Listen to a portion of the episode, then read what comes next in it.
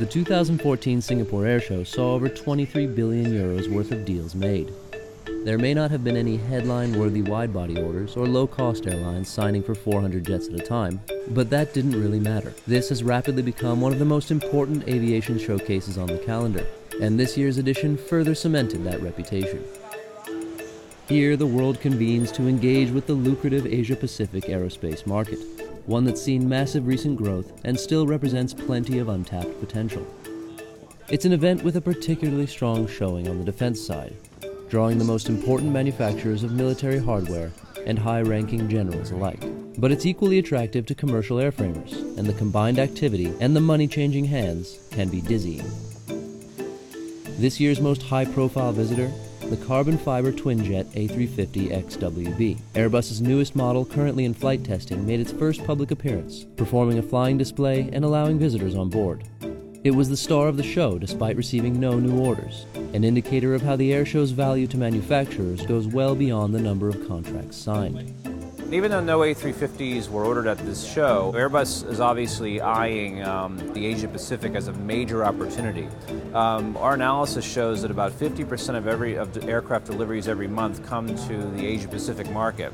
So even though this show doesn't have the big headline uh, orders that you see at Dubai, it's a crucial networking place uh, for the major um, airframers. Airbus chief test pilot Peter Chandler was at the helm for the A350's first extended flying display.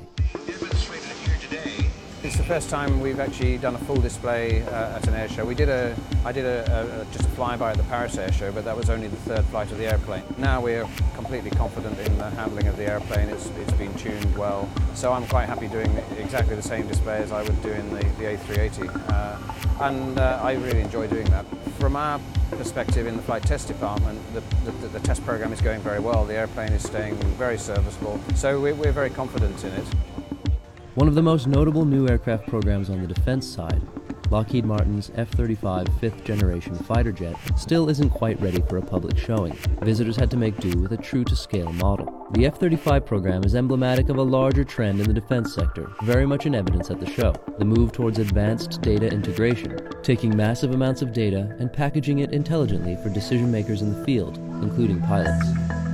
We data link these aircraft together so when you send a, a group of four F-35s out to fight, they fight and hunt as a pack, or really almost like a wolf pack, where what one pilot sees in his cockpit is seen across the entire flight formation. So they're commanding and controlling and designating and targeting things, uh, avoiding things, seeing things without much in the way of communications. You take that sensor suite and that is integrated together in the cockpit for the pilot, and he has almost a godlike perspective of the entire area uh, around the airplane, for in some cases hundreds of miles around him.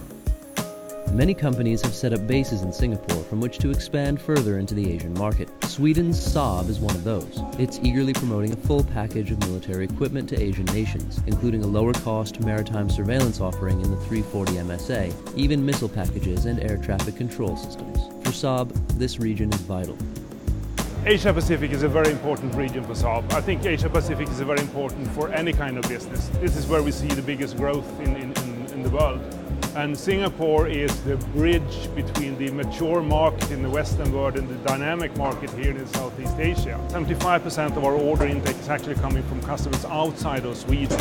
That's why it's so, so important to be here. And it also means that we can utilize what we learned from the Swedish market to do more with less. That's really in the DNA of people in Saab. The requirements for new military equipment here are vast and include not only combat and surveillance aircraft, but tankers and transports as well. Patrolling maritime borders was, however, one of the more dominant themes, and that's no surprise given current tensions in the region. This region has a lot of issues, and there's a lot of territorial disputes in the East China Sea and that's going to drive demand for defense equipment. One area that there's a lot of talk of is around this maritime surveillance, ISR, intelligence, surveillance, and reconnaissance. And um, this is basically where countries can send up aircraft and keep an eye on what they view as their territorial waters. So, you know, there's all sorts of players coming into that.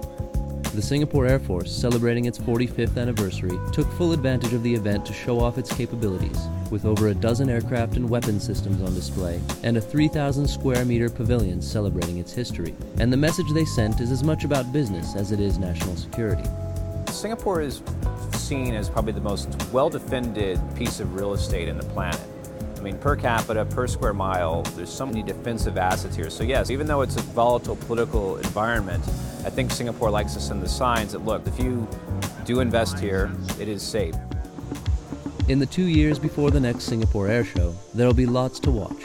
Defense spending in Asia is set to continue rising, and that will mean big business and a growing pressure to secure contracts. Meanwhile, the world's new entrants to the single aisle commercial aircraft market, most of which are still building or test flying their aircraft, will be hitting important developmental milestones, in some cases bringing aircraft into service.